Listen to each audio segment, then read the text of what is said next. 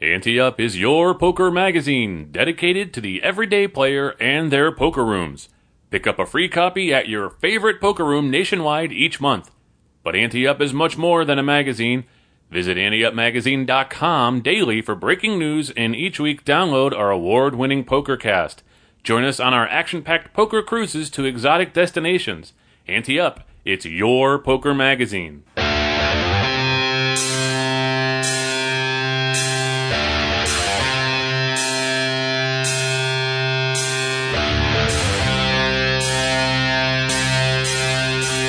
From the Ante Up headquarters in Tampa Bay, Florida, it's the Ante Up PokerCast. And now, here are two guys who think they know how to play poker, Chris Cosenza and Scott Long.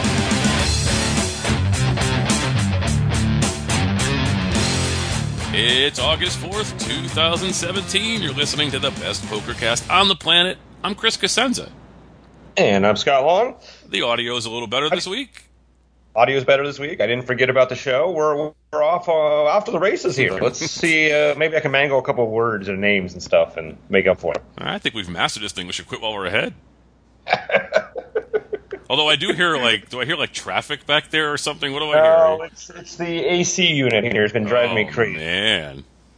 Because when it's going on, then I have to turn the volume on the T V up to fourteen to hear uh, C N N, and then when it goes off, then I have to turn it back down to seven. So it'll like, go off uh, at some point during the show, and then probably come back on during the show. So it's like the Big Bang episode when Sheldon finally gets his own office, and then the air conditioning is so powerful you can't you can't stand it. It's so loud, I can hear it. Exactly. From here. Jeez. Yeah. So everybody at home is just going to turn the volume up while the air conditioning is going, and then turn it down when it goes out. So it's easy. I've been doing it all week. It's it's not that big a deal, really. So speaking of all week, where have you been all week? Yes, once again, I'm coming to you live from the Ante Up World Championship out here at Thunder Valley Casino Resort in Lincoln, California. And, uh, you know, last week I told you it was, we started off with a bang, one thousand five hundred eighty-eight entries in the first event, and um, big crowds for Omaha even. And uh, that is, I'm happy to report, Chris has not wavered at all. Tuesday, every single table in the poker room was taken, either there was cash games or tournaments of some sort. And um, and entries continue to be up. Um, you know, we even had seventy for horse this year. Usually we get forty or fifty for horse. So wow, phenomenal.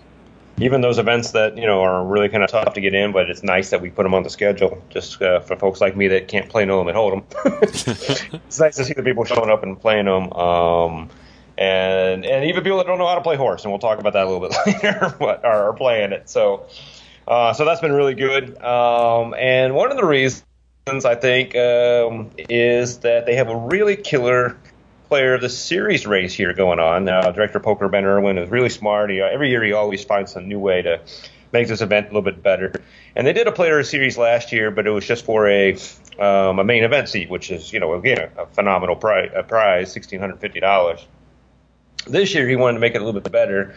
So this year, first place gets a main event seat and a night in the hotel. Uh, second place gets two hundred dollars high-stakes credit at the great steakhouse I love here, plus one-night hotel. And third gets one hundred dollars for Red Lantern, the amazing Asian restaurant here. Red Lantern? Uh, and one night. What's Red about? Lantern. Okay, you dropped out for a second. Red Lantern. Okay, cool. Red Lantern, sorry. uh, and there's a number of people that are telling us that once they realized this and, and they, you know, they cashed once and started getting some points and heard about it, that they decided to stick around for the whole week rather than, you know, leave and come back on the weekend. Um, so that's helped uh, get the numbers up a little bit as well, too, and, and certainly obviously generate a lot more revenue for our great partner here at Thunder Valley. So um, people are really excited about this Player of the Series race, uh, series race, and uh, they did some interesting things this year, too.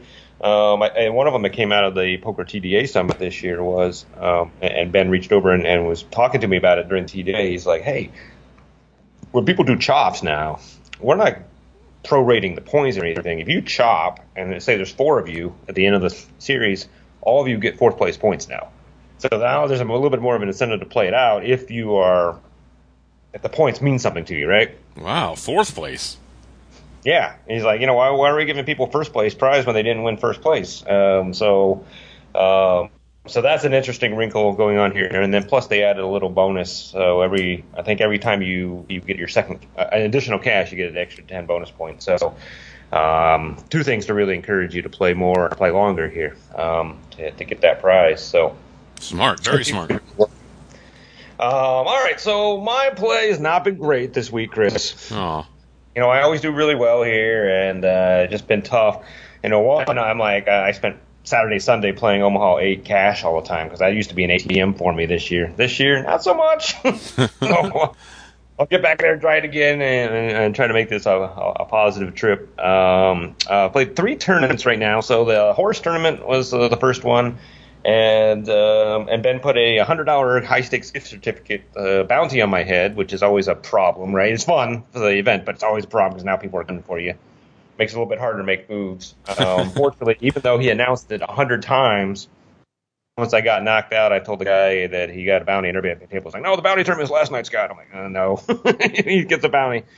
So it didn't work against me, which is great. And then uh, the uh, the winner got a one hundred dollars gift certificate that he didn't know about. And then um, they also put a bounty on uh, Tyler Patterson, which is their room ambassador here. Great player that has a World Series bracelet and a W P T title. Super awesome uh, guy, too, by the way.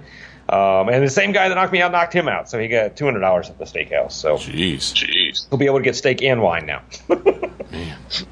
Um, but it was really frustrating because I, uh, you know, I spent all week playing Omaha eight, and uh, um, really, hey, the air conditioning's off.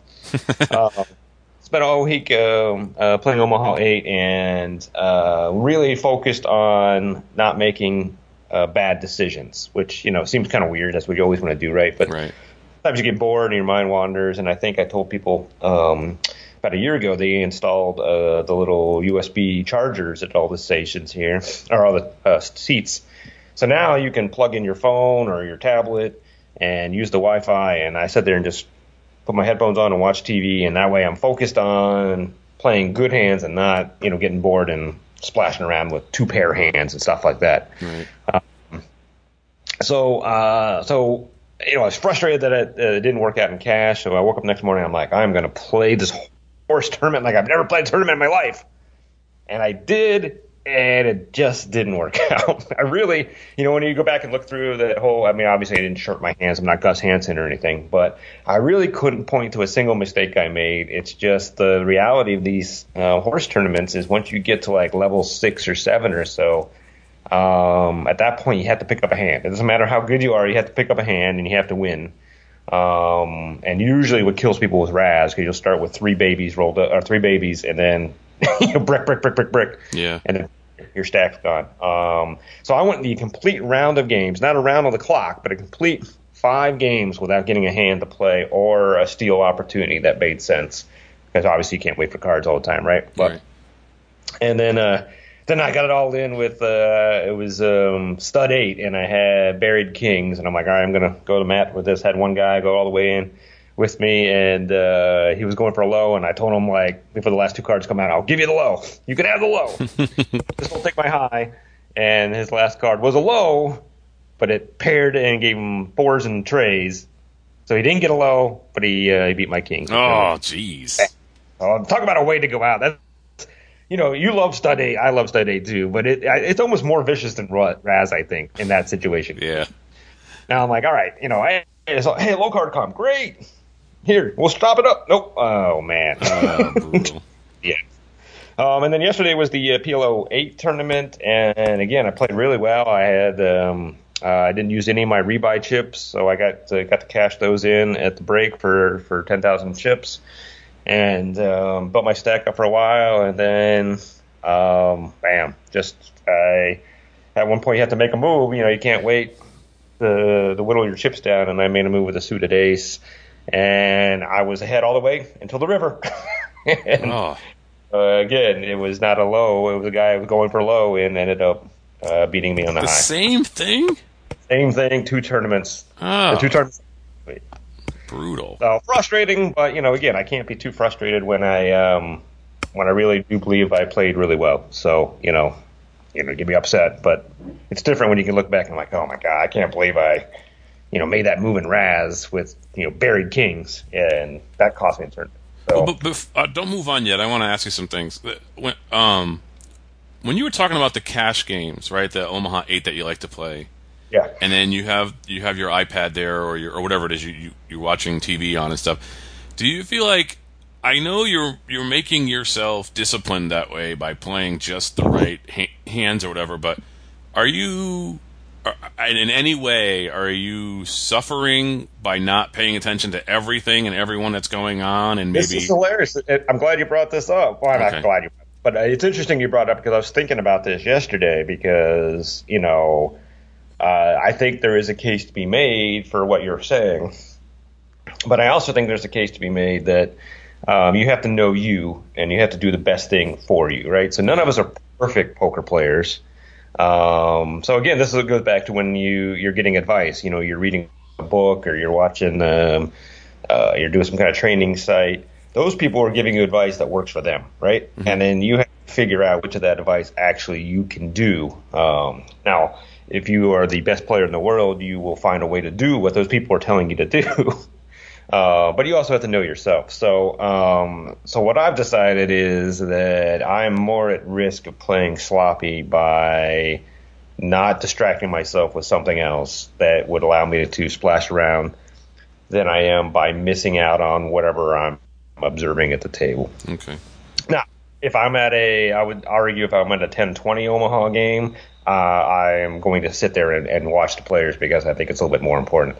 The typical four eight Omaha player, I don't think I'm missing out on too much there. I mean, obviously, when I'm in a hand, I'm realizing, you know, the, the woman in the three seat is in every single hand, so I know that even though I'm not watching every hand that I'm not in, right? Because every hand I'm in, she's in, right?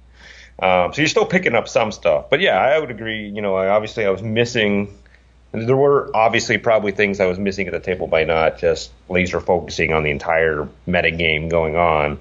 Um, but I've decided on balance, um, and this is the first time I really had a losing uh, session since I've done this, um, that it's better for me to, to focus on watching my T V and, and not being distracted by, oh, okay, I'm going to – I got deuce tray. Maybe an ace will come. And play those kind of hands that always get you in trouble. Okay. Yeah, I was just curious because, especially at four eight level, which is probably the lowest level they're offering, you know, you might got people who are just totally displaying their tells that they're not interested in the hand on the left of you, so you could raise and take blinds or, you know, just little subtle things that you might be well, missing. No, I, you're I will T V. Say, once once the cards come out, I, I'm pausing and I'm watching. Okay. So it's not until it, it's my turn, and then I look down at my cards and then decide. So one. You know, once the cards start coming out, I pause and then bam. And, and if I look at my hand and decide it's not anything I can play, and obviously I'm still um, cognizant of the steal opportunities, or if there's something that happens that makes me uh, want to play that hand that I shouldn't have. But um, but what I am missing is just watching. You know, once once I decide to fold, I'm out until the next hand. So okay. That's what I'm missing. Gotcha. Inform- if there is information to miss, you know, at the four eight Omaha. Uh, well, I did have one tournament success this week, Chris, and uh, Tuesday night was the satellite for the Heads Up Championship, and I always like the Heads Up Championship here because almost no one does one. Um, and last year I made the Sweet sixteen, by the way. Um, so this year, hopefully cash. Um, so that's this morning. So about uh, about an hour after we finish the show, I'll be down there playing Heads Up. Uh, but it's four hundred dollars buy-in, so again, it's a little bit bigger buy-in than I normally do. So Tuesday, I played the satellite. It was a one hundred fifteen dollars satellite with four seats guaranteed. So uh, real quick, one funny thing is I go down there like ten minutes before it starts to register, and nobody at the podium knows anything about it. I'm like, oh, gosh. And I see Ben, and I'm like, hey, isn't the Heads Up satellite tonight? And he's like, no, Scott, it's tomorrow night. I'm like, oh, gosh, I can't believe I misread my own schedule. Oh. So I go to my hotel room, get ready to go to see a movie or something, and then I get a text from, hey, Scott, I'm sorry. It was my fault. I'm wrong. Get on down here. We're going to do a tournament. So it ended up starting like forty minutes late, and we started with six people. And it's still guaranteed four? Four seats guaranteed, right? So I'm like, this is going to be the best thing ever. Now, obviously, when we sat down, um, I knew there wasn't going to be just six people. I mean, people, you can still register up through the first break. So you had about an hour, fifteen minutes, I think, to get in on this thing. Um, and it, it's a re-entry satellite, too. So if you get knocked out, you can get back in. And we're talking, again, a four hundred dollars seat. So with four seats guaranteed, it's kind of makes sense for people that get knocked out early to get back in and, and take two hundred thirty dollars shot at a four hundred dollars yeah. seat. Yeah. So we we knew there were going to be more. I knew that, well, I shouldn't say we. I wasn't talking about it, but I knew there was going to be more people. But I also didn't think that it was ever going to break into more than one table. So um, so this is what I want to ask you. I'm putting you a little bit on the spot here because I had a little bit more time to think about it. But um, so knowing knowing what I know here, what I how I described it, Chris, right? Mm-hmm. So fifteen dollars buy-in, four seats guaranteed no matter how many players, probably never going to be more than one table, but will be more than the six people signing up, or the six people that started it. Right. What kind of strategy do you have for this? I'm not aggressive. Uh, I don't think I'd be aggressive in that point because I'm sort of cheap. If I'm getting in this satellite for a reason, I really don't want to go bust once and then buy in again. And then after that, it's like, okay, I'm saving fifty percent, but two buy-ins and nothing to show for it. You know, I don't want to do that. So I really want to just do this one buy-in and really take advantage of the fact that I just have to survive three people, really, if you think one re-enters or two re-enters or whatever, or even six people for a full table of ten. Um... I don't think I'm going to be aggressive, I, especially because, here's why, if I'm not willing to rebuy again and again, but these guys are, being aggressive with them is not going to work because they don't care. They're going to say, you know what, I got a free at least two more times or I'm still going to get a bargain on this tournament if I lose here. I can still rebuy and still be at one table with the same players and those same chips will still be at the table. So if you want to get aggressive in their face, I I mean, it, it could work in your favor, but it could also backfire. I've played plenty of poker with people who don't care about their chips, like free money sites, and believe me, you lose all the time when you get it all in good because they just don't care. So in a situation like that, I don't want to be too aggressive with them because they're going to take they're going to take a lot of flops where they know they can take a chance and it doesn't matter to them, but it does to you, and they you try to put them on a hand that makes sense to you. But it really, they don't. They could be playing any two cards, and it's hard to play that way against them. So I think I'm still going to be pretty tight. Where I'm hoping that my hand is is so strong that even if they are playing, they're going to, you know, crazy. They're going to need to hit pretty solidly to beat me. I think I would. I think I would try to go under the radar for a while. I don't know if it's the right strategy, but with people playing loose around me, I always feel like you have to do the opposite. So if I think that's what they're going to do, I feel like I need to tighten up a little bit in this and just survive. Exactly, right? I think. Uh, no, I, I think after to you, I think you're right. There's probably another strategy. The other strategy is if you don't mind peeling off another buy-in or even two buy-ins, as you mentioned, is still positive E V at that point. You you probably could play an aggressive game thinking that everybody else is playing a passive game. But I sat there and I looked at the size of it up and I'm like, I, I, I'm a doctor right now. I'm doing the Hippocratic Oath strategy here, right? Doing no harm whatsoever, and I'm just going to survive this thing out. And at some point, if I have to get aggressive, then I will. But at this point, it, it, it's just an attrition thing, right? Yeah. You know, people get knocked out, and then I, that gets me closer, and, and I just have to make it to the final four. And right now, there's only six. I don't know how many they're eventually going to be in there. So it ended up being fifteen. So it almost almost wasn't any positive E V. Uh, so fifteen entries. Uh, I think uh, three or four people fired two bullets. No one fired three bullets. So the rest were new people coming in. Chris, I played seven hands and won the seat. Holy cow. Seven hands was all I I, I put money in. Wow. I'm not counting the blind. I mean the big blind. But, you know, seven hands where I voluntarily put money in the pot. Wow. It was amazing. I really am like, you know, I'm not trying to toot my horn too much, but I'm like, I think I really sized up the situation, and I was very patient and just let people be aggressive and knock each other out, and just sat there. And I, and of all those hands, I think the first three were um, either I completed a small blind once, and I limped with a uh, limped on the button and limped on the cutoff, and then folded at the first bet on the flop. Wow. So I was in position, and then uh, then the last four were all all-ins. And of those seven, I was only at risk in one of them. Wow, that's crazy. And I knocked three people out. Holy cow. I never got a big stack, obviously, right, because I wasn't chipping up at all. So I just got it in, in opportunities where people with smaller stacks were in, and, you know, my hand held up.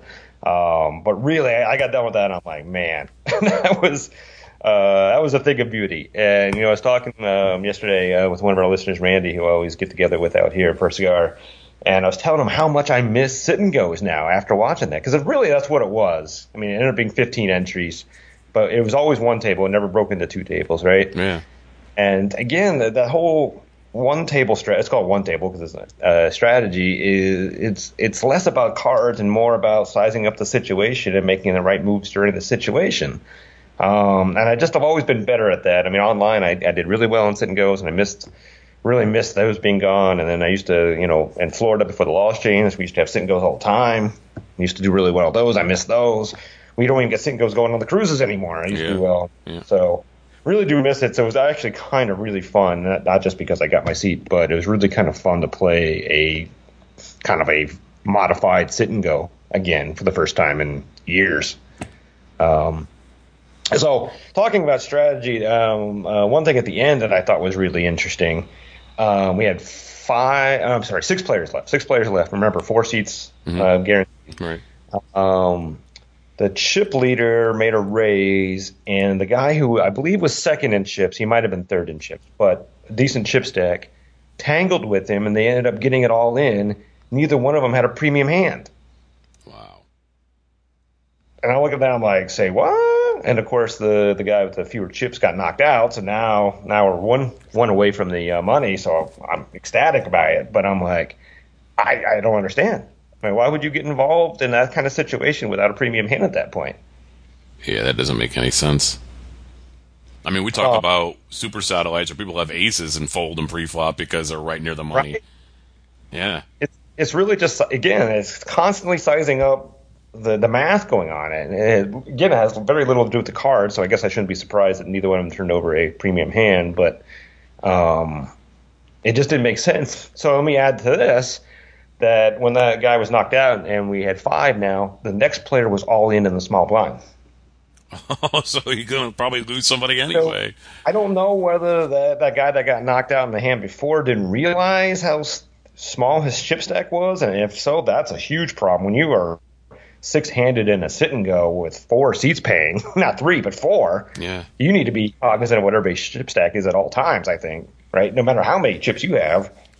Um... So it, that made it even make less sense at that point, right? Yeah. Wow. So um, for me, I'm sitting there. As soon as I got, got knocked out, I knew this was going on. I'm like, this is golden now. Now we have one more hand. We can knock this guy out on the next hand. And here's the one mistake I made. And it's really funny because it ended up becoming this etiquette discussion that we had at, at, at during the event. Um, so, all right. So the next hand, the guy is all in in the small blind. Uh, I am under the gun. And I'm sitting there and I'm like, gosh, you know, if we were allowed to openly collude, what we would all say is, let's all limp in, and now we have he has five hands he has to beat. Because if he gets knocked out, we all win, right? Yeah. So we can't openly collude. So what do I do? I fold. With a king, I had a king five or something like that, and I fold. And as soon as I did, I'm like, God, Scott, you're an idiot. I mean, you don't have to collude with anybody else, but you can put your two thousand dollars in or whatever and hope everybody else does it and see how it works out. So the next person folded, and then the chip leader folded. So we left it all up to the big blind, who couldn't do anything at that point because the small blind's all in. And fortunately, the big blind ended up winning the hand and knocking him out, and we all won. But I'm like, none of us picked up on that. Wow. So here's the etiquette discussion that's interesting. So after the big blind folded, I mean, I'm sorry, the, the chip leader folded, the big blind screamed across the table, "Why would you do that?" Uh. Like, He, he's all in. And the chip leader didn't realize it. So no one at the table was paying attention to chip stacks, which probably made it easier for me to actually get my seat in this, right? Yeah. But the small blind rightfully said, "Hey, man, don't be, you can't be saying that." Yeah. And the big blind was like, "Oh, yeah, you're right. Not until the end of the hand." He's like, "No, not until the end of the tournament." And then they had the back and forth while the cards were being put out, and eventually got knocked out, so it ended up being a moot point. But that's an interesting discussion, I think, right? Yeah, no, absolutely wrong. He's right. It has yeah. nothing to do with the hand. It's yeah. Now you're telling people a strategy for knocking out a short stack that people can use. That's still collusion, even if it's not involved in that particular hand, right? Yeah, yeah, that's wrong. He should never say. So they ended up, you know, kind of kissing and making up, and you know, having an agreement that it was wrong. But you know, in the in the spirit of the moment, I think I think that big blind there realized what I saw. And then none of us did it, and he was probably flabbergasted at all of us, as he should have been. But yeah, yeah, that's wrong. Wow. I tell you, now uh, the guy who got knocked out in fifth or whatever, fourth, sixth, it's like, oh, you really can't fault him because nobody was paying attention to the small blind, it seems. Yeah, exactly. The eventual yeah. small blind, you know. Wow. And both of those last players were double buy-ins, too, so it's interesting that they got that far and got nothing out of it. So they're two hundred dollars instead of one. And I believe uh, no, the, the chip leader actually was a double buy-in too. But the other three of us that, that got in were singles, um, all single buys. And the the one woman that got in was the last one in. She was an alternate because they weren't going to open a second table, so she had to wait for somebody to knock out and not rebuy. She bought in with ten big blinds and made it. Wow. kind of crazy. Well, yeah, if you made it with playing seven hands, I can see that table's kind of bizarre. Um, so what do you get? You should sell your Lammer for like six hundred and get all your money back. Yeah, right. Yeah, yeah. No, I'm sure. I'm sure I'll get nothing out of this Heads Up. But although last year I got the Sweet sixteen, so who knows? Maybe I'll get lucky. You know, I could always draw by in the first round and then be that much closer to the money. Well, good um, luck. But, but I enjoy playing the Heads Up. So take it down. Um, and then one last thing before we move on. Um, so I think I was t- I was texting you during the the horse tournament about this, and I think everybody at the table was texting their friends too. Well, eleven a.m. tournament, and on the very first hand, Chris, this guy falls asleep. Got the first hand. First hand. Wow. And and he he kept falling asleep. And I don't think it was he was tired. He was an older gentleman, so I'm not trying to make too much fun of him here. Um, but obviously it was it was frustrating for those of us playing because not only did he fall asleep almost every single hand, he also didn't know what he was doing in any of the games. So I mean, it was almost frustrating that he even entered the tournament um, with both of these things going on. And the, and the one guy next to him, he's like, "Man, I was playing the bounty tournament till three a.m. last night, and I'm awake." What's this guy? um, but the reason I, I decided to put it on the show was um, I, I had a couple discussions with the tournament director and. Um, and, and Ben, the director, afterwards, because the tournament director came over at one point and told the gentleman, "Hey, I, I can't have you falling asleep at the table." Um, he's like, "Did do you need me to get you a cup of coffee or something?" And then the guy was like, "Oh, no, no, I'm fine." Of course, and then fell asleep as soon as he walked away, right? Yeah. Uh, uh, but I don't know. I mean, I thought this was an interesting from an operator standpoint. What do you do when someone keeps falling asleep? So there may be a discussion about whether they give, should give him a penalty, a one-round penalty if he kept falling asleep. But then they were worried that then he was going to fall asleep asleep. You know, you're in the middle of the hand, and people keep not waking you up, so you have a better chance of waking up. And by the end of the tournament, when he got knocked out, he wasn't falling asleep anymore. So maybe he was tired. I thought it was more of kind of a condition thing. But um, but that's tough, you know, because, you know, our table obviously was at a disadvantage this entire tournament because we weren't getting anywhere near as many hands in. So, I mean, what what level of responsibility does a tournament um, director have for the play of other people? And obviously he recognized that by knocking, uh, you know, tapping on his shoulder and telling him he has to stay awake. But if the guy keeps falling asleep, I don't know what you do. I, I think there's, I think that's a good point. If you give him penalty, penalty and he falls asleep, I mean, I guess some people would say, "Hey, he's just sleeping on that chair until he wakes up. He'll come back and play." Um, or is it more responsible to not give him a penalty and take him out and hope that he just finds a way to wake himself up? Well, I uh, I would try two things. One, I would take like a piece of twine or string and tie it really tightly around his finger because then it would throb and he couldn't fall asleep. Like they make you wear tight shoes so you don't fall asleep, you know. So I would try that. And if that didn't work, I would say to him, okay, I'd wake him up once and I'll say, look, if you fall asleep, I'm giving you a ten-minute penalty and you can sleep all you want for those ten minutes, but they're not going to deal you in. Sit in the chair or whatever. And then when the ten minutes are over, if you haven't woken up, we're going to give you a thirty-minute penalty. And if you still haven't woken up, then you're out of the tournament. So, yeah, so I'm wondering, something like is that. There a scenario where you can remove somebody from the tournament from sleeping? I think so, because they're not following the rules. They're not playing their hands. They're not staying awake. They're, they, they're under an obligation to play according to the rules. And the rules are you act on your hand when it's your turn. If you're not acting, you're not there. It's as if you walked away. So I think you can eliminate somebody after warnings. I'm sorry you're sleeping. I don't know if it's a condition or if you're tired, but we have I have the business of nine sitting around you, and you have, you're a one. So uh, in the uh, words of uh, Spock and whatever, the, the needs of the few far outweigh the needs of the one or whatever the hell it is. So I'm sorry that we're going to hurt this one guy, and it may hurt our business for one guy, but he's breaking the rules by not playing his hands when it's his turn. I have to penalize him. I can't just keep nudging him, and that's what I would do. I'm not, I wouldn't be mean about it. I'd be very, very nice about it, and I'd be real have a lot of empathy for whatever his situation is. But in this case, I just can't. I can't let this guy just keep sleeping, and I have and aggravating eight or nine other people. I mean, it's a horse tournament, so I don't know how many. I guess you had eight at the table, maybe. I don't know, yeah. but yeah, so yeah. So I mean, I I would I would be nice about it, but I would give him a warning, and then let him sleep there. But uh, you know, just not deal him in for the ten-minute penalty. When the ten-minute penalty was over, he's still not awake. Then now it's a half an hour or whatever the rules are for, you know, uh, continuing the penalties. and then eventually just oust him out of the tournament and just take his chips. And then when he wakes up and says, "Where are my chips?" Say, "Oh, they're gone. You lost an all-in. You don't remember?" You know, or something. I don't know. But you got to yeah. explain it to him. Yeah. So, all right. Well, it was interesting. Um, so always something new out here at the Ante Up World Championship. How far did you go so, in the so horse I, tournament, by the way? Oh, I finished uh, thirty, thirty-first out of seventy. Oh, okay. So, and the P L O, I just missed the redraw. So, okay. Made it through half the field in both of them. But hopefully I make it through more than half the field in the Heads Up today. I have yeah. something to show for this trip yeah. other than funny stories. So. uh, but if folks still want to come out, again, the main event starts uh, tomorrow, which is Friday. Uh, one thousand six hundred fifty dollars buy-in. Winner gets on the uh, cover of Ante Up Magazine. Um, and of course, the Heads Up Championship starting here in an hour, so you're probably not going to miss that. but, right. uh, but a bunch of other, uh, there's a couple other No Limit tournaments this weekend as well, too. And you can get all the information at AnteUpMagazine.com slash World Championship. Excellent. Uh, um, now, in an interview with Global Game Business Magazine, Chris Dave Rebuck, New Jersey's Director of Gaming Enforcement, explained the hurdles he has had with m- making shared player liquidity with Nevada and overseas poker sites. New Jersey receives ninety percent of its online revenue from casino games other than poker, so until Nevada allows all games to be played online, he doesn't see an agreement being reached there. And overseas operators have balked at the requirement that servers be physically located in Atlantic City, so unless the New Jersey legislature makes a change to that requirement, it's doubtful the state can merge its player base with the world. Uh, I don't, I don't know what to think about this. One, why are they balking at that? What do they care? Because they think they were going to be tampering with it? I, that part I don't understand. The other stuff, uh, maybe because, yeah, there's a more complete uh, operation on one end and not the other end, that they think they might be getting slighted somehow. I don't know. But I don't know. I don't know what to think about this. It didn't seem it would be well, that difficult.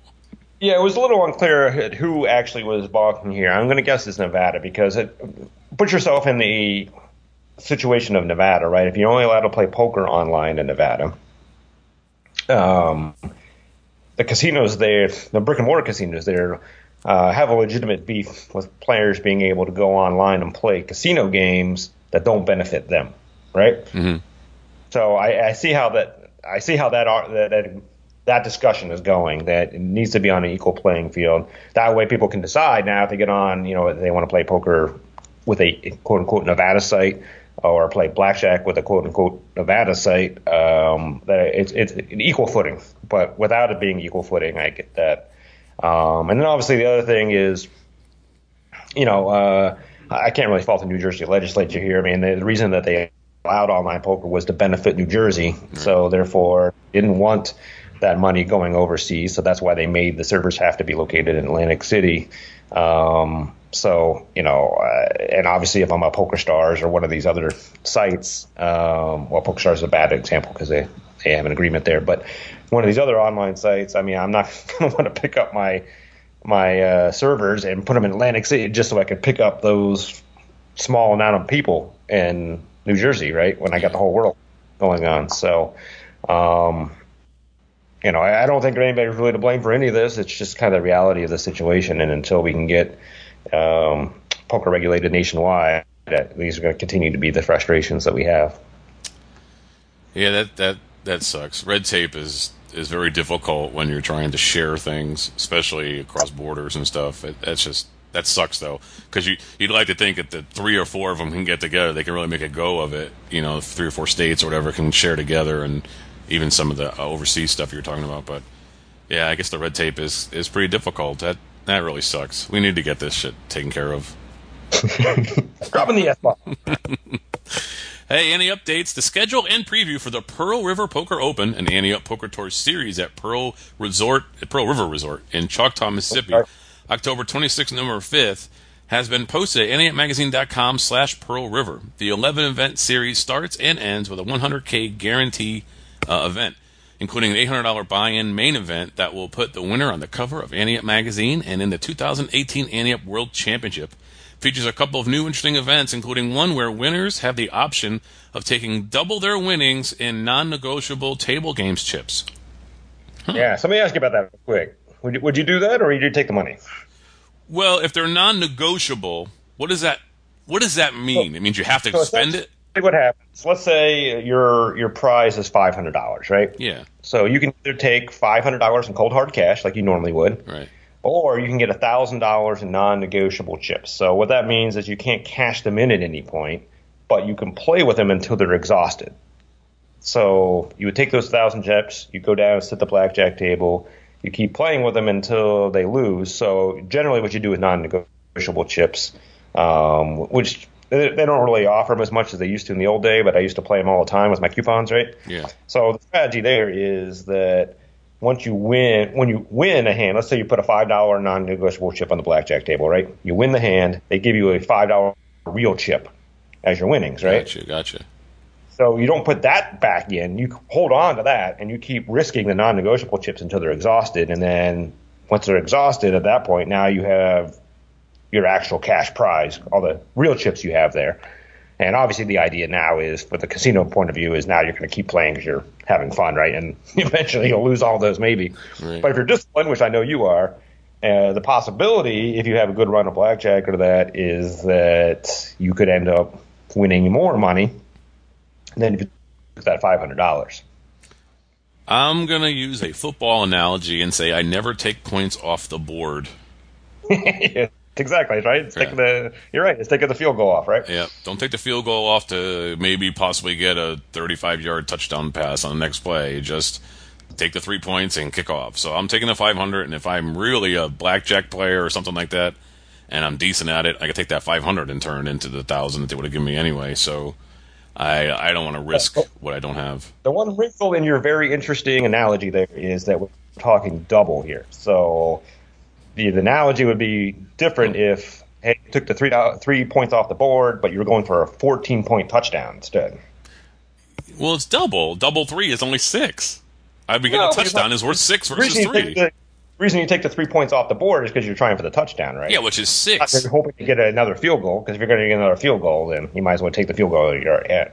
Yeah, yeah. Well, yeah, no, but I mean, still, it's still only double. You have you have to do a lot of winning to get back your thousand that they gave you. Yeah, I don't know. Again, blackjack is like, you know, if you play perfect strategy, you know, it's about a one or two percent house edge. So if you've got a thousand non-negotiable chips, which you get for that five hundred dollars that, that you gave up, you know, there's still a reasonable assumption that you're going to get about that five hundred back, if not more, and obviously you have a chance to get a good run and actually get more of it. So I, I think the fact that it's double makes it an interesting um, dilemma, not a dilemma, but a, an interesting choice that you have to think about. If they gave you the same amount and they said, eh, we'll give you Um, fifty percent more non-negotiable chips, then I'm taking the money all day long. But the fact that it's double, I think it, it's really a borderline decision, I think. Plus, you get the, you know, you're not a blackjack player, so you don't really enjoy playing yeah, blackjack. Yeah. But you like playing blackjack. Now you've just, you've got yourself another two or three hours of gaming enjoyment for the day, right? With the chance of getting more than five. Yeah, I, I'm not poo-pooing the idea. I'm saying for me, I, I can't, I don't play the other games. I don't gamble. I play poker. And I, I if I suck that day, it's on me. If I'm good that day, it's on me. And the other stuff, if I suck, I put my numbers on red and black, you know, of roulette. You know, I that's my fault, and I, and it's it's not the house's fault. It's never the other person's fault. It's always I'm making mistakes and guessing. And same with blackjack. I mean, yeah, perfect strategy, but I'm not. I mean, I know the martingale system if I want to keep doubling it, and I know that crap, but I don't know how to play perfect strategy. I play. I know. I know some of the things from watching movies and videos and talking to people, but I would take my five hundred and run. That's what I would do. Uh, poker radius dot com is a great poker networking site that is home to the Ante Up group discussions. Basic memberships are free, and you get access to the Ante Up group discussions, and upgraded memberships get you access to discounts on poker products and automatic entries to contests. Each week, we spotlight a listener who emails us at podcast at Ante Up Magazine dot com, and if they haven't won something from us in the past year, just like we do with Call to Floor and Hand of the Week, we send them something cool. This week's prize is a thirty-minute telephone lesson and workbook from Thomas Gallagher Casino Seminars. It specializes in poker odds and math at poker nine one one dot net. Uh, Dean Ratcliffe says, hey guys, quick etiquette question for you here. Is it poor form to use small denomination chips to post blinds when you have larger ones available? I was playing in a self-dealt bar league tournament the other night. My stack was eighty-five K that consisted of fifteen five thousand chips and ten one thousand chips. No other denominations were in play at this point. I was in a small blind, which was ten K, and I put out all of my remaining one thousand chips as the blind. Dealer admonished me for poor etiquette, saying that I should use big chips first. Was I in the wrong? No! No! Yes, he was. Yes, he was. No, he wasn't.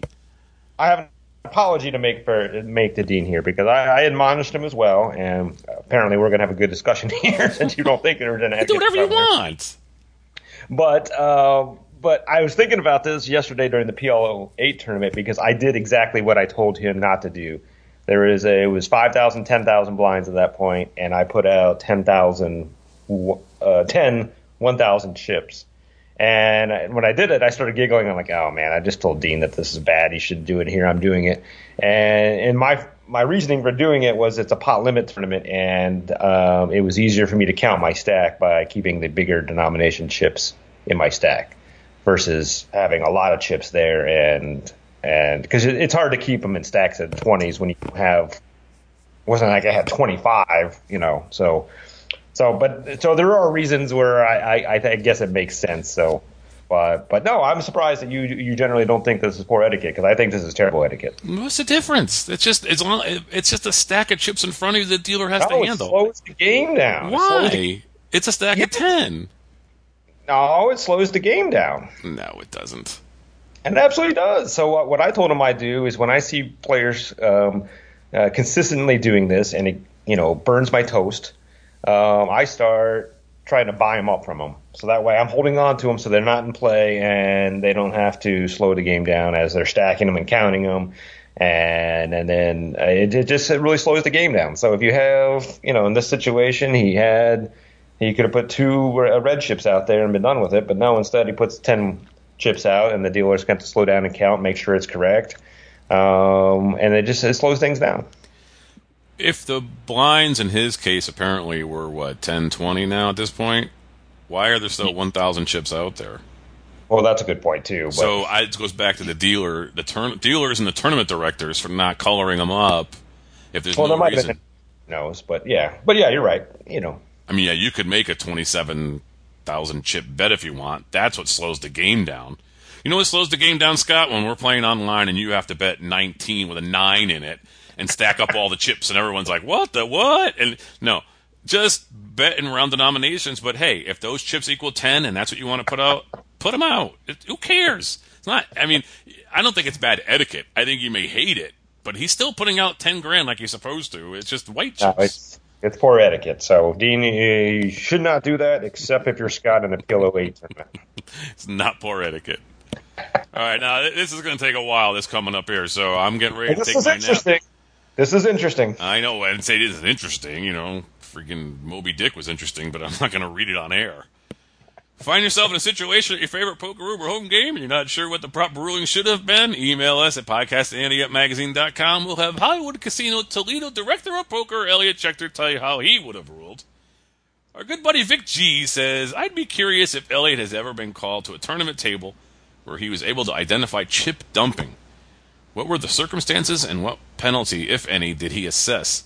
Chip dumping is discussed a lot, but does it ever happen? Is it ever caught by a floor person? And is it ever penalized? What about other forms of collusion? What's Elliot's real-life experience dealing with it as a tournament director? Well, we've seen it on Tilt, the T V show, so... Oh, there we go, yes. With, with, the El, with the Toro. What was his name, El Toro? The, the bull, yeah, Toro. I can't remember. Something like that. Yeah. Uh, but anyhow, th- this question came out of the, the T D A discussion we had about trying to prevent collusion. And, um, and I thought it was an interesting question because he's right. We do talk about chip dumping all the time, but we don't see it happen all the time. And my argument was that that's the reason you have the rule is to discourage people. Right. So not, it's not because it's happening. It's just to discourage people from trying it. But, right. but anyhow, Elliot is uh, not as brief as I am. So. Um, Elliot says, chip dumping is now much harder to detect since the universal implementation of the all cards must show when action is complete rule. Players will now bet almost all their stacks by the river and then fold their cards unseen to move most of their chips to their friend's stack. It is harder to detect, and you must be willing to look at folded cards to make these determinations. I have looked at my fair share of folded hands to make sure that play is on the square. If the players in question protest aggressively, I openly explain that the play of the hand and the result look rather extraordinary. It's my job to investigate this as a tournament director, and in order to protect the integrity of the tournament, uh, I possess necessary latitude in these spots. Look at unseen cards. But the only time I've run into collusion as a poker person is during the side action of a major tournament series at a single table satellite. This particular particular satellite was ten player single table with two players each getting seats and residual cash. In a spot like this, you can see how if two players know how to play as a team, they can reliably be two of the last three players in any of these single tables. This is a very high E V spot for tournament sheets. Every so often, they will hit the jackpot and snag both of the available seats. When they win one seat, they get the, that seat at about a forty percent discount. Two seats for ten players, five players entries fund each seat, so two entries should be roughly two-fifths of the main event buy-in. If they win both seats, they now have two main event entries and an eighty percent discount each. In the single table satellite I was referring to at the beginning, the pair of teams, uh, the pair of team players was playing a not unimpressive version of push-pull that you might see in high-low games with players that were aware of their opponents. Push means betting into your opponent so that he raises the field out. Pull means betting into the field and letting the raiser trap the field and their chips into the pot. Uh, the bettor usually doesn't three-bet here to avoid letting opponents out of the trap. Having seen this pair play it all the way to the hilt during one satellite, just barely missing out on, on both seats, they then entered the very next satellite they could get into. Neither of these players try to disguise their knowledge of the other when they are away from the table. At the table, different story. I'm Bob. Nice to meet you. You sure do play fast. Go easy on the rest of us. Yada, yada, yada. Sheesh. A pole hand came up with a player who bet into the field, got two callers, and the other player raised, and the bettor and the other players just called. On the river, the original bettor bet into the field again, something uncommon enough in standard play. One player called, and the raiser from the previous betting round folded. I was at the table and had the dealer hand me the folded card to the raiser, who promptly went white as a ghost. I didn't reveal the contents of the hand, but it was pure air, not the kind of hand that can raise three players on the turn. A few hands later, they proceeded to put the push play on. One of the pair bet into the other in the field, folded, promptly folded by the original bettor folding too. Once again, I had the dealer hand me the cards that they each attempted to discard. The bettor folder had a real hand, set of strips if I recall, and the raiser winner had air yet again. To the rest of the players, I passed it off as having to check the decks for marks as been requested by the tournament director. I did stop the clock and quickly check each deck to make a good show of it. I then went behind each player and gave them the signal for having been, been detected, a poke in the back below the shoulder blades, then running that finger up to the spine, to the back of the player's neck. One of the two knew the signal and gave a quick nod. The other player didn't know the significance of the spine swipe. I uh, just walked around uh, to behind the dealer box until he realized we needed to chat as soon as possible. Away from the table, I informed them that their action was no longer welcome. Neither of them would be allowed to register for any tournaments, nor would they be able to play in any cash games. I wrote a full report and submitted it to the manager in case these guys wanted to protest or talk to gaming agents, but they quickly moved on rather than playing the part of disgruntled players being discriminated against. Wow, that part about the spine, I never knew about that. Because I never cheated. No, I don't cheat, so I wouldn't know about it, but I never knew about that. See, you learn new things by listening to Ante Up, don't you?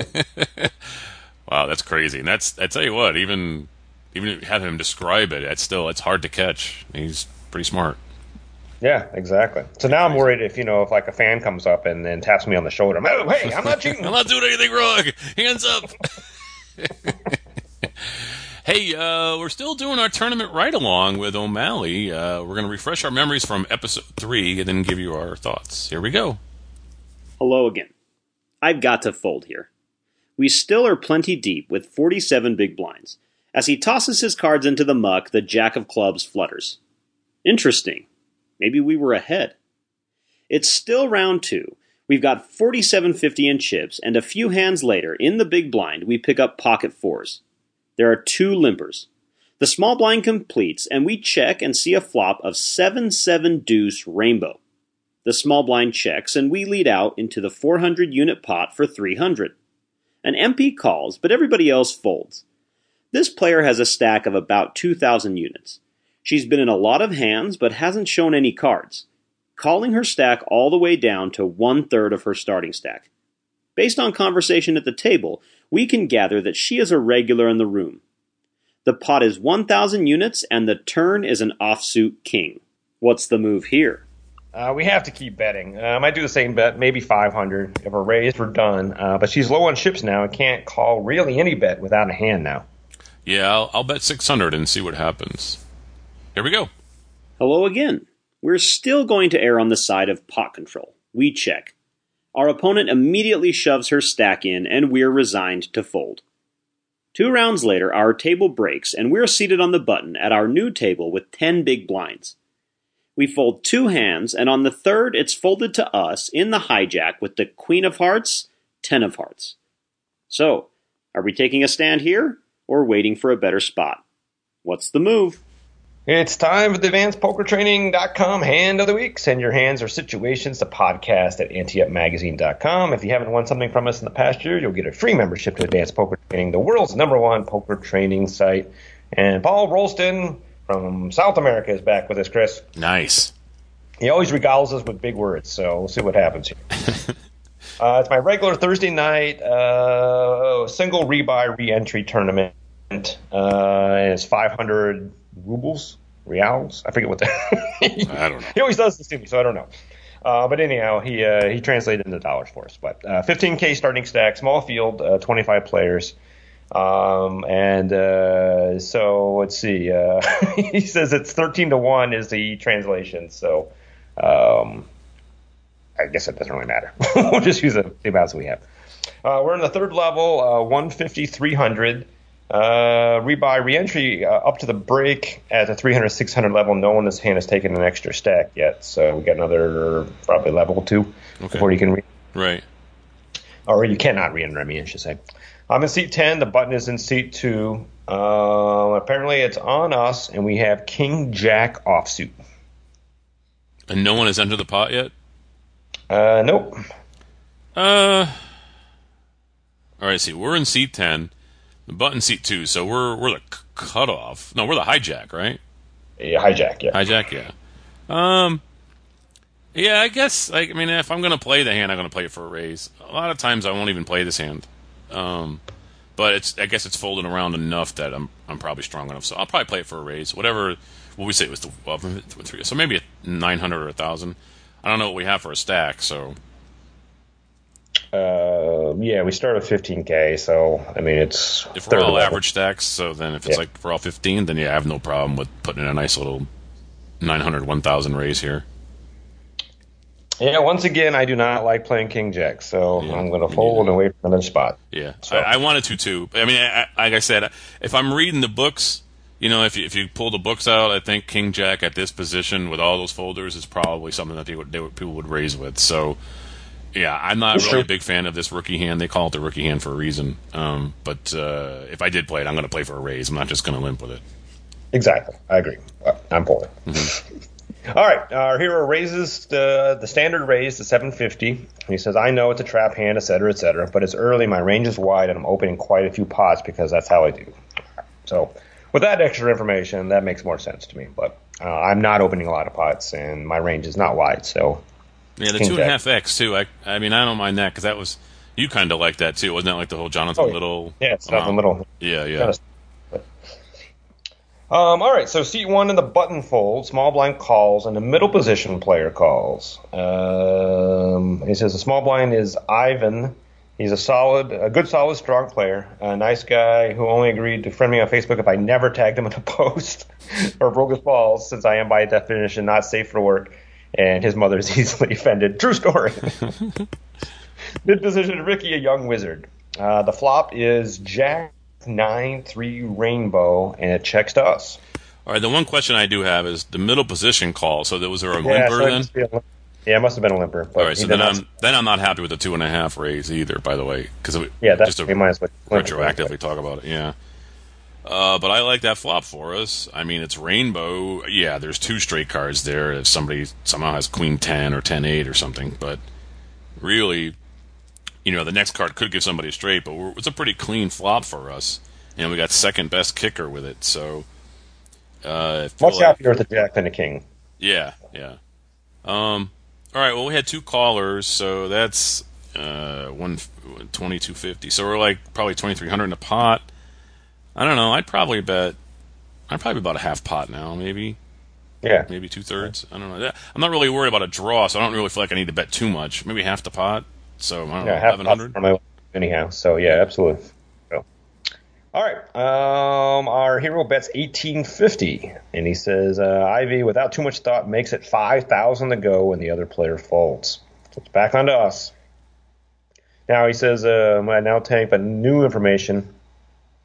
Uh, I know this player, I played with him a lot, and I have at least one clear memory of him flat calling a raise and a C-bet with ace-ace, so the, so he could take my stack and the stack of another player they led into the hand with a flat call when he caught a set, and I fired into him on each street. In other words, my feeling is When Ivy has it, Ivy will try to let me hang myself. Okay, well, some, when I hear those things, sometimes you wonder if it's just misdirection. You know what I mean? I mean, why tell me that? Why didn't you tell me that brief? You know what I mean? Brief, pre the flop and all that stuff. Um, but this is a good example of why you fold King Jack, because if you're up against players who like to just smooth call with you with bigger hands, you know, even queens now have you beat. Um, you know, if he, if he, if this guy that he's playing against had the same stack that we think they all had, was around fifteen grand, he just bet thirty percent of his stack, even more now because he put up seven fifty. If he started with like fifteen or fourteen grand. That's a big amount of your stack. I know that, but there are rebuys allowed too. That's the thing, and no one's taking it yet. Right. Uh, so we bet eighteen fifty, and he makes it five K pretty quickly. That's, you know, I don't know. I mean, Ace Jack could be out there too. You know, two pair could be out there because it. I don't know. That I don't like to go broke. I feel like I'm not gonna just call. I feel like if I'm gonna do something with this, I'm, I can rebuy two, and I'm gonna shove. Um. If I am the person that rebuys. I don't know if Paul rebuys in his thing, but if he does, if he's like, you know what, I'm ready to, to gamble. And this goes back to your little question we had earlier about how do you play in the when there's a rebuy available, you know. Right. Um, I don't know. I, I know that this guy tends to do that, and I'm going to take it from Paul that, you know, I don't think he does it every single time this guy has a big hand. I don't think he slow plays every single time and hopes that you happen to ha- hit top pair that's under his pair. And so this guy could have a hand, and it could be better than ours. Um, Jeez. I don't like to go broke with just one pair, I got to tell you. And I don't think I'm just going to call here. I don't think I would just call. Because I, if I've already put in eighteen fifty and seventeen, or seven fifty, you know, I've got twenty-six hundred in into this pot already. I just can't just call three grand and hope he doesn't bet out into me later or whatever. I, I think I'm going to either shove or fold. Yeah. Uh, I'm going to flip a coin, and I'm going to... Because Paul said that to me, I'm going to shove. Because I think that the, he's trying to misdirect me. We think that he has kings, queens, or aces, and doesn't really have that. And I, I'm going to shove here. But normally I might just lay that hand down because I'm not real confident in my kicker or just one pair. Yeah, I think this situation comes down to whether you're comfortable rebuying or not. If, right. you, if you're not buying, uh, uh, uh, you have no intention to, you got to fold here, I think. Yeah. Uh, but if you came here and you said, hey, I've got a rebuy in my pocket, I'm going to use it, I think this is a situation where we have to shove because it sounds like this guy's making a move on us. Yeah. And if we're wrong, unless he's got a set, you know, we, we've got outs um, to, to beat him. So, um I, I, I think I have to shove here because I'm going to rebuy. It's a rebuy event. I'm going to rebuy. So yeah. I'm going. But, but if you're not, then I think you have to fold. I don't think you, you're right. Calling seems really weird at this point, and um, so it's a pretty big bet, a pretty big raise on a, um, that we we're facing here with a stack that's probably not big enough to make it. So um, because if he had a set or top two. What's the point of raising? Is he just hoping that we're super really aggressive and we're just going to... Exactly. You know, yeah, so, it doesn't make sense. Yeah. Right. So the only thing I'm really afraid of then is is like Ace Jack, and he's protecting his hand or something. But even that, I I just feel like this raise is out of character. Yeah, for, Ace Jack wouldn't make that raise either, right? Yeah, right. So, so yeah, everything's pointing to us having this right. I mean, maybe nine Trey would make that raise. And he's in the big called the raise pre-flop. That's the thing. That's true, too, exactly. So, yeah. So at this point, I, I think we are ahead. Yeah, let's um, shove. All right. Um, all right, so he says, in the small blind, I might I worry he might have Jack nine or Ace-Jack and skunked him the hand from the small, but why raise me? Why not let me hang myself as he done before? He knows I will. And I'm up on the starting stack because I've been in a lot of pots. I've uh, won quite a few small hands without showdown, so no one really knows if I'm full of what Chris said earlier in the show. It's not safe for work. uh, or running hot uh, tonight for once. Um, you know, it was really funny watching C N N this week with the Scaramucci stuff and watching them like try to bleep. Yeah, oh, it's, it's ridiculous, right? it's, it's a comedy show. Oh, um, all right. So, um, uh, if it was someone uh, from the A, some from the B at that point. Oh, I could. It was some. It was some from the A, some from the B at that point. So why raise me if he has me beat with two pair or a set or the one bigger kicker? And hey, it's rebuy period. So if I'm totally wrong, I'm not all the way out the door. I figure my Jack-King was actually good, so after a relatively long tank for me, maybe a minute, I repop him to nine thousand five hundred dollars, and he calls relatively quickly. Weird. That is weird. It's a six rainbow, so it's a jack nine tray six, and he checks to us again. Well, I mean, even if we're up a little bit from the fifteen, we put nine and, and put basically ten grand into this pot. We only have five or six, right? Yeah. So what are you going to do? You're going to well, either that or his stack is almost all the way in. Yeah, so. Exactly. One of you is either almost all the way in anyway, and you can't. I mean, I guess you could check to try to save your five grand when it's only one fifty, three hundred, but if you check and then he bets, then what do you do? So you might as well just shove. Now it's the rebuy period. Right. I mean, I can't yeah. stand checking. I don't. I mean, checking behind leaves you twelve big blinds, something like that. I mean, I, I just don't see the point. Plus, we've already decided we had the best hand here, so why do we want to give him another free card? To, yeah. uh, to, to beat? He could have anything. He could have jack. I mean, right now I'm putting him on a weaker jack than us, right? So, yeah. you know, maybe maybe that six did help him. Um, but if not, if we check here and he's got jack five, a five could come on the river and then we're sunk.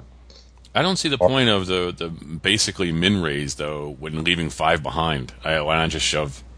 Yeah, well, that's true too. You know, but, but okay, that's that's my thoughts. I don't know the exact uh, stacks here either. Right, so right. That, but all right, um, our hero says I figure if I was good before, I'm still good, and I don't want to let him catch up. So I ship the baby for my remaining nine point three k. Oh wow. Uh, he tanks, tanks, and armored personnel carriers, and then finally calls me with jack eight off. See, exactly. Look at that. We all figured it out. Yep.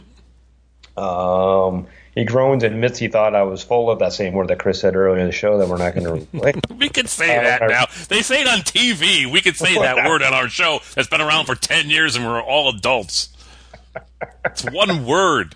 Oh, man. So he said that word uh, when I repopped him, uh, read my tank as super weak and thought my ship was trying to be a missed board. Uh, the table surprise figured we were both stronger than the showdown revealed. Consensus was we both overplayed our hands. I'm not sure about that. We'll talk about that in a minute. Uh, but that ignores the read I was making based on playing Ivy for a few years and having the history of how he plays and how uh, his of how I play factoring into our choices. Overplayed or information rich, that is the question. Uh, for the for your information, I had seventy, seventy-seven K at the break, went all the way to the last three where I flat called a raise uh, from the D with ace, ace, and small blind. Got the big blind to also call with the flat and check raise to the D all in on a nine high board, only to have him turn over ace nine and turn a nine. Poker is a tough, another word that we can't say on a family show. Oh, jeez. Well, um, I, I I think the King Jack played it pretty well. I don't I don't know about the min raise thing, but. Yeah, yeah, we had we had some questions about betting at some point, but other than that, I think uh, our hero played it uh, quite well, actually, yeah. um, for for playing a king jack hand from the beginning of it. But um, and you know, really, I don't think the other player. I mean, I guess when we repopped his raise on the was it the turn or the flop? The uh, oh yeah, no, we repopped it on the flop because we bet eighteen, then he bet five, then we repopped him. At that point, I think he has to wonder, because that's what you do at that point. He he thought we were um, just c-betting, and he was going to take advantage of it. And then when we re-raised, at that point you have to jack, so at that point you have to call. Hopefully you hit your kicker on the next card and, and take take your opponent's stack. But we he didn't hit his kicker on that next point, so he checked, obviously, the way the white flag, but then they didn't weigh the white flag. I, I don't, the white flag back up. And I don't agree with you there either. I think that when we re-popped him again, we're telling him we can beat a good hand, and if he only has jack with an eight kicker, we're not repopping him with jack seven or with tens. We're repopping him with a hand that beats jack eight. He should have gotten out of it. He got his information. Oh, I understand that. Yeah. But, but we probably, I don't think it was a hand that was necessarily stronger than what we had, so his kicker was still right. But you want to risk? Kicker could have been good. You want to risk uh, half your stack on hoping to hit your three outer on the turn? Uh, I, I, I mean, yeah. I mean, again, I guess it, you have to decide what what. what you're up against at that point, but at that point it's not just it's an applied odds thing at that point for me, because I at that point if I have jack eight here and I know that eight comes on the turn, I'm getting that whole stack now, right? Mm. If yeah, I put them on a, I, guess I mean I put them on a jack, which I did, so that's a hard call for me to make. They're hoping to turn a hand that's better than his, and even then I still don't know if two pairs beating him. You could have had a set of nines. That's just yeah, that to me that's That's not right. Part of the risk involved in it. Yeah, I mean, the rebuy but, is the whole thing. The insurance policy emboldens us when you know you can just rebuy and start over. But well, and embolden our opponent too. Yeah, exactly. So, so that that could be there too. Oof. No thanks. No thanks. All right. Well, uh, good luck in the heads up, and we can't wait to hear about it next week. I'm Chris Cosenza, and I'm Scott Long. We'll see you in the table. Ante Up is a production of Ante Up Magazine dot com. Contact the show at podcast at Ante Up Magazine dot com or call our hotline at two zero six, three three eight, six three four four.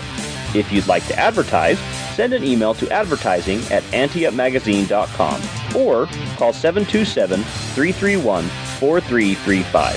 Some music used in this episode comes courtesy of the PodSafe Music Network.